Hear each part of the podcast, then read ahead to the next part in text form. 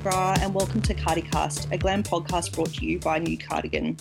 Chatting today with Nicola Laurent, who is a senior project archivist, Find and Connect web resource at University of Melbourne, and the president of the Australian Society of Archivists, as well as being the new professional program coordinator of the International Council of Archives. Uh, thank you, Nicola. That's a lot of job titles there. So I might just start by asking you a little bit about, I guess, each role and what it means to you and, and how you sort of how you're working and sort of managing the three roles at the same time. Hi, Nick. Good to talk to you. Um, yes, I do. I do have quite a lot on my plate, I guess. So I'll start with my paid role. I guess that's the senior project archivist role on the Find and Connect web resource. So for those who don't know, Find and Connect is a, a resource for anyone who spent time in out of home care between 1920 and 1989 um, to find out more about the orphanages and children's homes that existed then and more importantly the records that we know to exist now and where people can go to access them so i like to think of Find and Connect sometimes as a bit of a giant finding aid to help people on their journey to access records because it's a really important resource for people who identify um, as either forgotten australians former child migrants members of the stolen generations, care leavers, care experienced people. So I'm really fortunate to, to work on such a, an important project and one that has such a direct impact for people. So I really appreciate that. I guess at the moment, mainly we do research into the homes that existed and then also as i mentioned the records that exist and we spend a lot of time describing those records in an accessible way so that people can know what records they can expect to find and how they can go about accessing those records. Um, and the other main item that I'm working on at the moment for Find and Connect is we're working on redeveloping the site to improve functionality. So that's quite a big part of my, my day job at the moment. Moving on to my two volunteer roles. So I'll start with the Australian Society of Archivists and being the president there. I've been involved in the ASA for some years now. I've kind of worked my way up, I guess, and I've been the president for the last year. It's certainly an all encompassing role for a volunteer to take on, but it's such an interesting role. And I've learned so much and I get so much from being in the role that I never expected that I would. You really get exposed to all the different areas of the archival profession and also the GLAM profession more broadly, because we do work cross sector with other organizations, including ALIA and RIMPA, and for events, obviously, like Information Awareness Month and, and items like that. So it's a, it's a really fun kind of opportunity, I think, to get involved with the associations because I just think you can learn so much through them. But I won't lie, it, it is a lot of work as well. But I think, I, yeah, I just remain I look on the bright side and look at all that I'm learning that I, I wouldn't otherwise get the opportunity to do. We're currently bringing on the new council because we just recently had our annual general meeting. So that's really exciting. I'm getting to meet the new faces who are going to make up the council for the next year. And we're putting together our work plan on the areas that we're going to focus on for the next year. So that's always an exciting time to be part of it. And then my final role for the International Council on Archives so I coordinate their new professionals program. And I was lucky enough to go through the program in 2016 myself. So I certainly feel very connected to this role. So basically, the ICA supports a group of about six new professionals to come together for the year. And ideally, they're supported to attend the ICA conference or congress that's happening. I was fortunate to go to Seoul in 2016. That was an amazing congress. Unfortunately, the last couple of years since I've taken over the role, obviously we haven't had a conference happen, but we are still supporting the new professional group and we're supporting them to undertake a project that will further support new, the whole international new professional community. So the current cohort are looking at digitization strategies, why organizations choose to digitize what they do and what are their reasons behind that. So what is it resourcing or is it because of donors or yeah just kind of where that's coming from and whether it means that we are continuing to engage with traditional archival practices or whether we are using digitization as a way to kind of challenge some of those norms and make new material accessible. So it's a really exciting project to, or program, I should say, to work on because you get to meet six amazing individuals each year and work really closely alongside them. And we support them to present in webinars. And we've got the ICA virtual conference coming up at the end of the month where they're going to present the first findings of their project. And then we'll also support this cohort to come to Rome to, to finish off their presentation on, on what they find out with their survey results and the conversations that they're having around digitization. So I'm really lucky to be able to do all of these various activities. I do recognize that not everyone's able to, but I think I personally gain a lot from volunteering my time as well as undertaking my work for the profession. That's really interesting that, you know, talking about working with these young new professionals, or they're not always necessarily young. Is, is that the, is that right? Like sometimes you might have um, new professionals yeah. come in at you know later stage or had a changing career or is that definitely right? yeah. definitely so yeah the, the reason there's very specific reason they used to often use the phrase young professionals but we've really worked against that and tried to use the phrase new professionals um, and the ica defines that as anyone who's within the first five years of entering the profession so we do get a range of of age groups covered which is which makes it extra interesting i think when people bring their kind of previous work life experiences in, you really get the breadth of experience, which is, yeah, so interesting. I've spoken to a few sort of students that have recently graduated that sort of work in, you know, have studied in GLAM fields. And I've, you know, they've sort of said the last two years has been a real struggling kind of time for students in some ways. Like you, you know you might have the resources to study online but you don't have the in-person contact with your fellow students i know how important yeah. you know the students that i studied with are still really important to me to, to this day of course you know we've got lot you know very strong bonds do you think it's been really tough on students sort of coming out of graduating just recently during the covid, COVID times have you noticed yeah. the students you've spoken to Definitely. Um, a lot of them have mentioned that it's been much more difficult to kind of make connections, I think, not only with their fellow students, but also kind of entering the profession.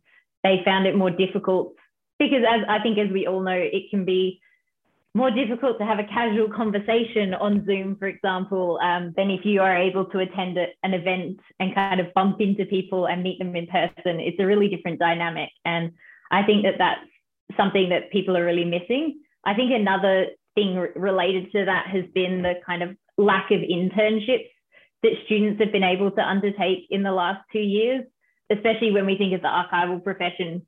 For lots of people, that's a really physical role, and the internship can be really important, or the placement, depending on, on what kind of course you're studying, can be a really important component of that. And again, another way for you to kind of make connections and see a different side to the profession outside of your study.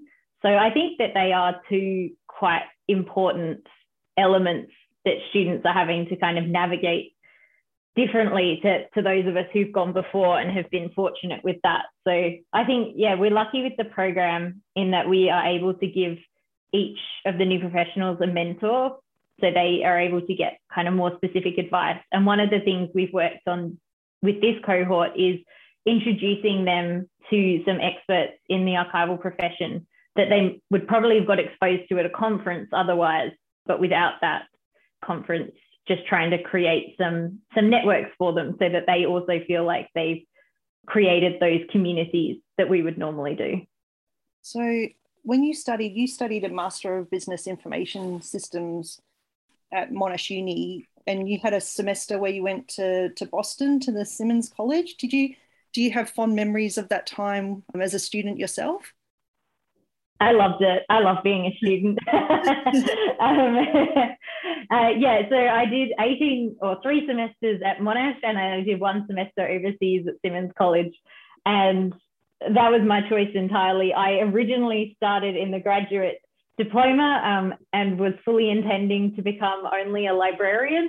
And it was only once I got into the Monash course that I discovered the wonderful world of archives mm-hmm. and all it had to offer. And I realized hey, this sounds more up my alley. So I transferred into the master's, but just the way the course was designed at that time and the subjects I'd taken in my first two semesters meant that I was going to have to do a, an extra, the fourth semester. I couldn't do it in the 18 months. They were like, you've got three elective subjects, so you can do whatever you want. And I was like, huh, this feels like an opportunity to do something fun. I'd gone straight through with my honours degree undergrad at Monash as well. So by that point, I'd been at Monash for five and a half years. And I thought, can I go overseas? And they were like, they said, huh, no one's ever done that from the library and archives course before, but we don't see why not. Um, I have to say, my um, lecturers were very helpful in assisting me to, yeah, take up this opportunity. But it was really interesting to see the difference in education in our sector. For example, at Simmons College, I was able to undertake a subject specifically on academic libraries, and I took another one on digital stewardship. Uh, I think my final one was on cultural heritage. So they were much more specific subjects, I guess, than what I had been exposed to over here. So yeah, it was really interesting. I've made some great friends in Boston as well, who I'm yeah lucky to remain in good contact with. So I really enjoyed it. Would definitely recommend. it's really, I was actually thinking before we um, started the recording today, I was thinking back to sort of the time when you actually hosted a cardi party for New Cardigan or you, you were our guest speaker. And that was back in June 2016. It was, um, which is so funny because I, you know, you just haven't thought about something for a while, and it was, um, yep. it was New Cardigan's first birthday, and unfortunately, it was actually before we started doing like recording Cardi parties for CardiCast because it was before CardiCast existed. So, because we actually started CardiCast, it was like August 2016. Um, so it was only literally a, a few months later, which was funny because we had this guest speaker from Canada. Her name um, is Misty De Meo. And oh, yeah. digital archivist and amazing writes open source software for archives and incredible person Misty is and because we had this it was our first sort of guest speaker from from canada we decided at the time um, justine was like i'm going to try and let, let's start recording and start a podcast. So it was all all kind of began then. And then i started thinking how yeah when we had the when you actually were a guest speaker for in june 2016 do you remember when you made some gluten-free cupcakes i still remember the yeah. icing and how you the decoration i think it was like find and connect new cardigan. It was like it was our first birthday. It was so nice and the nicest cupcakes. I think everyone ate them in like two seconds. They were like, they were going like hotcakes. Um, yeah, I certainly didn't have any to take home. that's right. That's right. It was such a great, I, you know, I kind of, sometimes I kind of get a bit nostalgic because it was a time when, you know, before it felt like a, you know, when we could kind of gather and eat together and, you know, there was just yes. none of this COVID stuff but it was also really cool because I remember you talking really passionately about broken links and your work for Find and Connect. And I just yep. thought, you know, I just loved that you were so passionate. And in one thing that I really remember, even though we don't have the recording, you know, it's in my mind from that day. the thing that really drove through was that you were very passionate for people accessing these websites that are having, you know, emotional experiences accessing the material in the first place. If they come across a broken link, how um, kind of devastating that can be. I don't know if you use those words, but that's kind of in my mind. That's sort of what I took away from the that yeah. talk. Do you still think that that's a really part, important part of your work to this day? Yeah, definitely. I'm actually in the process of organising a talk at the moment for the ICA conference. I've, I've got a presentation there, and one of the parts I'll be talking about is the importance of thinking about broken links. And yeah, it, it came through my work on Find Connect. Connect we run a broken links report on the website and I have to say I'm very fortunate not to be the one who has to do that anymore. So a definite shout out to my colleague Connie who has taken on that role. But we run the broken links report and we try and fix the links and we look at when the content has changed and that's something called content drift because it's something that we found was really important for our community kind of that the content went where it said it was going to go and that people didn't end up facing 404 areas or broken pages. And obviously, it's not something we can completely prevent, but it's certainly something that we can raise awareness about. And we have tried to do that, particularly when talking with the archival and library profession in Australia. I think it's just, it's so interesting. Like, as a kind of usual user of the web, I guess, I'm certainly frustrated when things don't don't work as I want them to, or you know, when you're reading an article from a few years ago and you're like, oh, perfect, I want to follow that link and find out where that's gone. And obviously, and then it's not there. And you're like, oh, this is so frustrating. I have to go off and find it myself or go through these other avenues. But we know that the users of our website traditionally they don't have such high levels of literacy. They didn't have such a good education in school and things like that. So being faced with these things isn't just frustrating for them. It, it goes beyond that. And it's really important that, yeah, we try and do the best for our users and, and make things as accessible as possible. And I just think that's such an important lesson for everyone who's putting content out on the web to think about. We don't want to be, yeah, making people have negative experiences when using our sites. I think it's really critical that we continue to advocate for better access, and that includes fixing broken links or, or making them not happen in the first place. Yeah, if you've got no other way, you're changing a system, everything has to change, then being really good and being really clear with your communications and, and letting people know. And that is something we have found has improved. We've definitely had archival organizations get in touch when their catalogs have changed and they know a lot of their links yeah, are going to break so that we can preempt that change and things. But it's certainly something I remain passionate about, definitely, because I think it's just so important.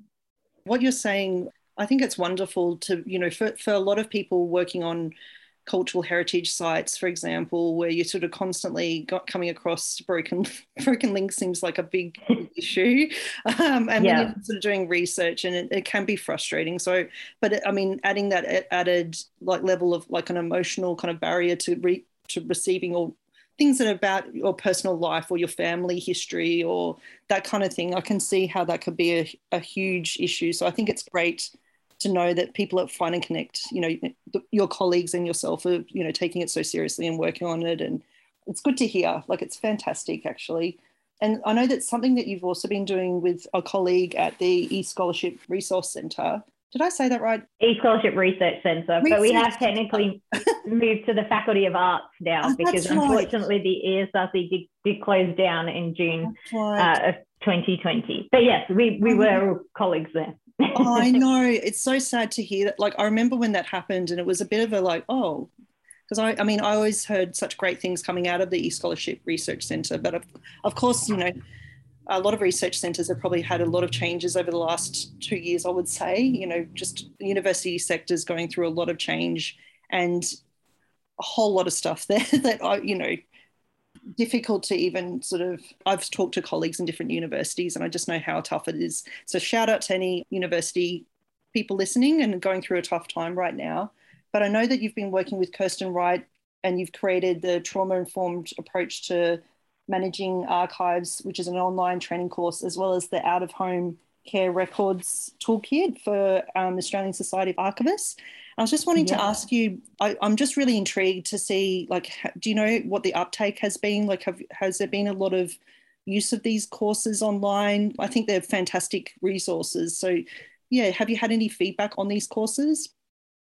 Yeah, yeah, we have actually. We were we've been really fortunate. Um, people have got in touch and things once they've gone through the course and stuff, and certainly the trauma informed approach to managing archives course has, has been a little bit more popular, I think, because people see more more breadth in that course just from the, the naming of it, I guess, and also because I think there's really not very much on the topic area within GLAM more broadly. So we are aware of people who've taken the course from libraries, from museums, and we certainly despite the name talking about managing archives, and obviously it does does lean that way, it, it can certainly be applied more broadly across the GLAM profession.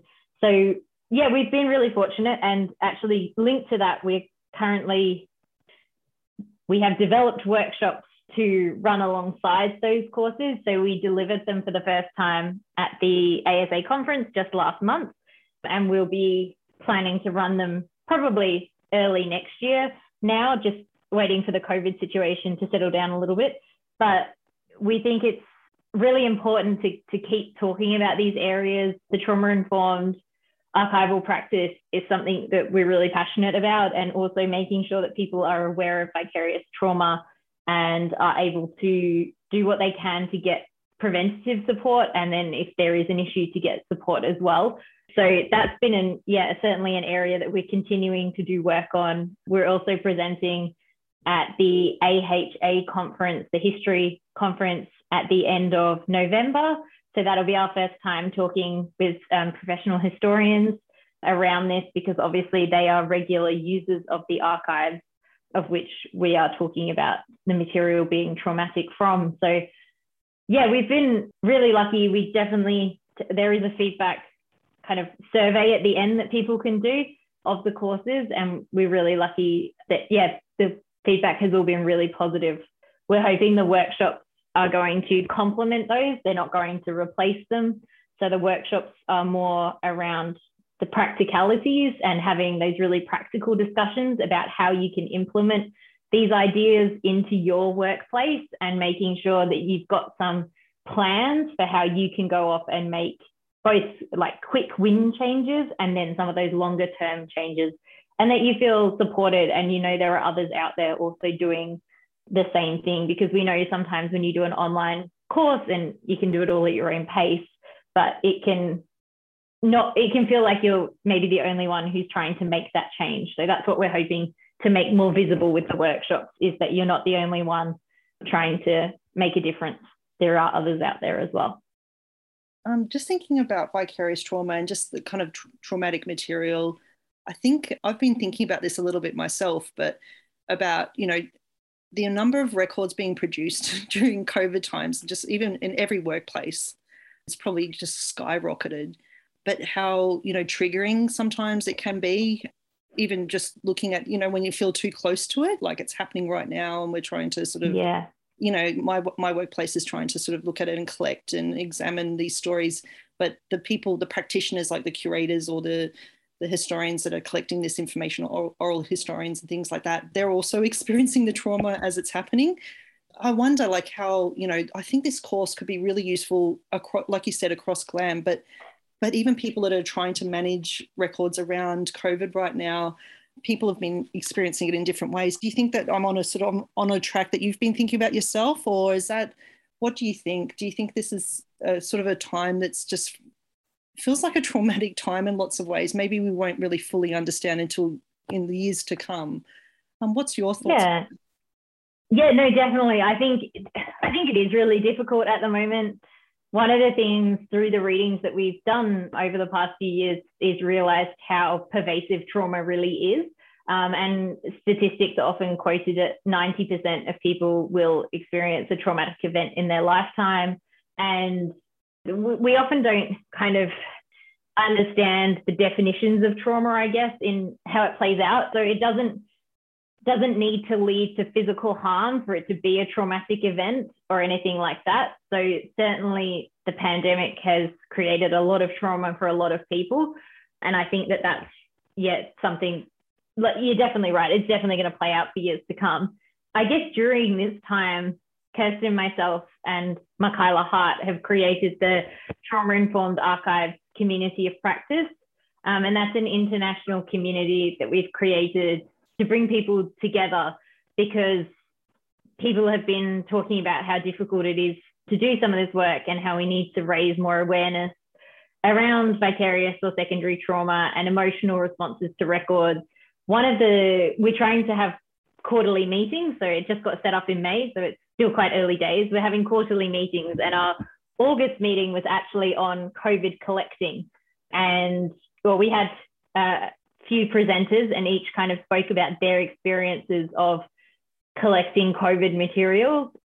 Yeah, what it has meant for them, where it's been a good, bad experience, and kind of how they're very aware of the trauma in the records as well, but also in the process of the collecting. And one of the articles that got referred to is by Eira Tansey, and she spoke about no one no one owes their trauma to you. And in that, it's talking about collecting institutions.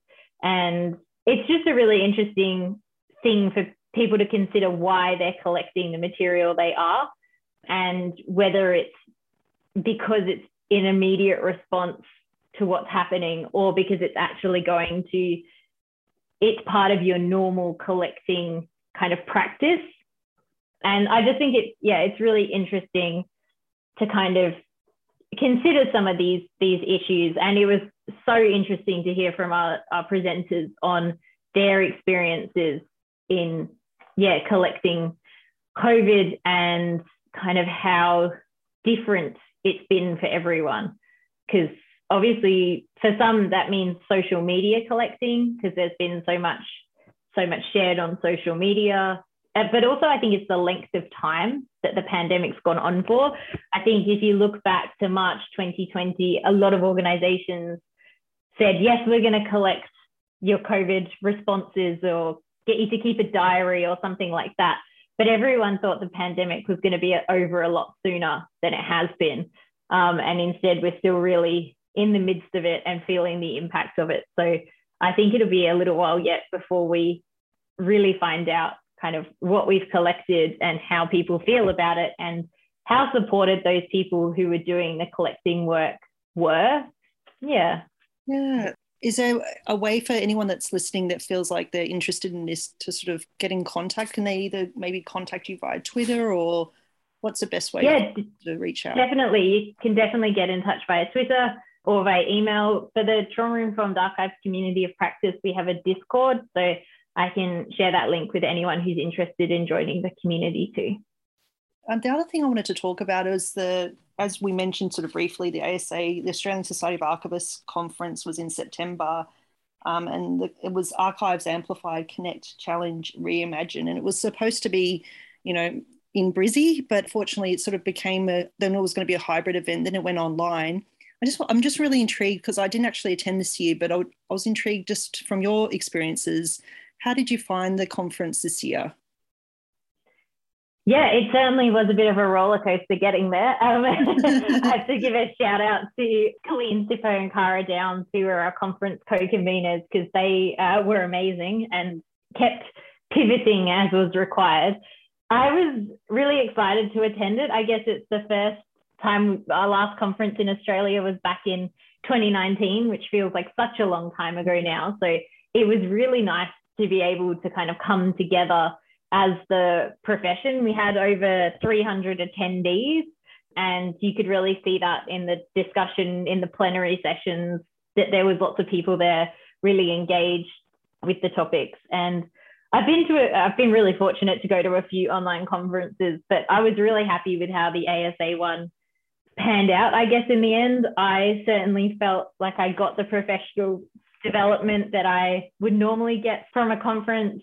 I also got as tired as I would normally get from a conference. Um, I think that's important to acknowledge.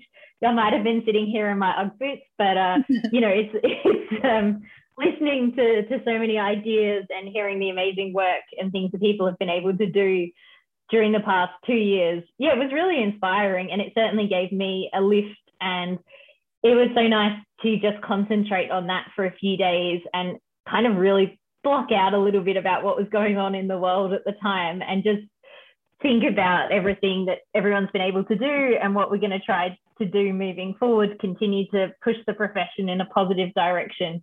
So that was really exciting. I yeah, I was really pleased that we were able to do that. I think we'll we'll aim for a hybrid conference next year because so far the feedback's been really positive about the online component of it. And obviously, it's certainly more accessible for some people to be able to attend in that format. So we don't want to take that away from people moving forward.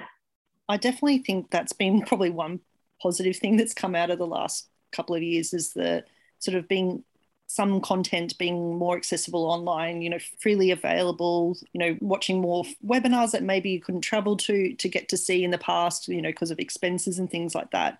So one thing that I, I think that the Australian Society of Archivists does really well is providing those sort of conference recordings on the YouTube channel. Will it be available this year for this conference as well? Or is that changing? Yeah, it, it will, but it will take a little bit longer okay. because of the way the conference platform's set up. So anyone who registered to attend, they will get access in the platform for six months. Um, and then we'll probably start putting up some of the, certainly the plenary recordings. Yeah. So it'll just take a little bit longer because of the way it, it ran this year. I think it, it's still, you know, it's always a good thing to have you know those conference if you were able to attend or not it's always good to sort of be able to revisit as well. Like even if it's a year later and you think that was a really excellent there was a lot of content that you're taking in a during a conference and sometimes it sort of takes a bit of time to sink in but it's good to go be able to go back and revisit if, if need be, or or things that you missed out on. So yeah, for any listeners that are listening to this podcast, and we I know we have a lot of students that are following New Cardigan, so check out the Australian Society of Archivists YouTube channel because there's a lot of excellent conference papers there from years gone by, but also webinars and things that you can check out. But also, yeah, make sure you check out the amazing online courses as well that we've mentioned. And there's others that you can, you know, I'm just giving a big um, shout out to Australian Society of Archivists here. Um, but thank you, Nicola. This has been really fascinating talking to you today. I really appreciate your time. Thank you. Thanks, Nick. Thanks for having me. It's always great to talk with you and let's like really hopefully we can um, catch up at some point in person again hopefully once we get out of lockdown and thank you very much for listening um, this that was nicola laurent who's our senior project archivist at find and connect web resource at the university of melbourne uh, also president of the australian society of archivists and a new professional program coordinator at the international council of archives and you can follow nicola on twitter at nicola c laurent and thanks for listening. If you'd like to sort of check out more about New Cardigan, visit our Twitter, Instagram, Facebook, or our website, which is newcardigan.org. Watch out for you know future episodes from this series, and check out our website. You can become a member, join the newsletter, and um, hopefully we'll see you at a future event in person, or if not online. And remember, folks, JFDI.